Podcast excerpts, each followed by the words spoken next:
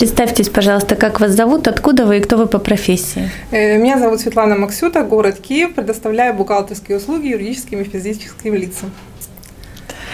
Скажите, пожалуйста, что лично вы можете сделать уже сегодня для того, чтобы ровно через год, во вторую субботу мая, мы могли встретиться всем человечеством?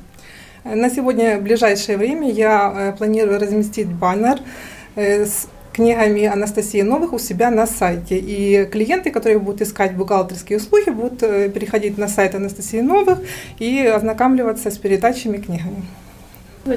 Э, на будущее хотела на Ютубе надавать э, уроки по бухучету, как бы там и для студентов больше. Э, и как бы я подписана на канал Анастасии Новых, то есть и как бы чтобы ну, те же студенты или там клиенты заходили, смотрели также, ну это в проекте видеоуроки и ознакомились опять же таки с книгами Анастасии Новых из программы с Игорем Михайловичем Даниловым. Вот. И еще меня волновал вопрос, так как я сама с деревни, э, вот, э, как ознакомить людей в деревне, потому что, как обычно, ну, сайты и интернет там очень мало. Вот.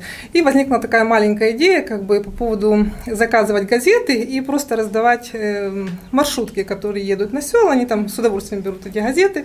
Вот, ну, вот такая, такие маленькие идеи. Да. Очень понравилось, что привлекли государственных деятелей. Я думаю, что у них есть больше ресурсов и больше возможностей как бы, помочь людям.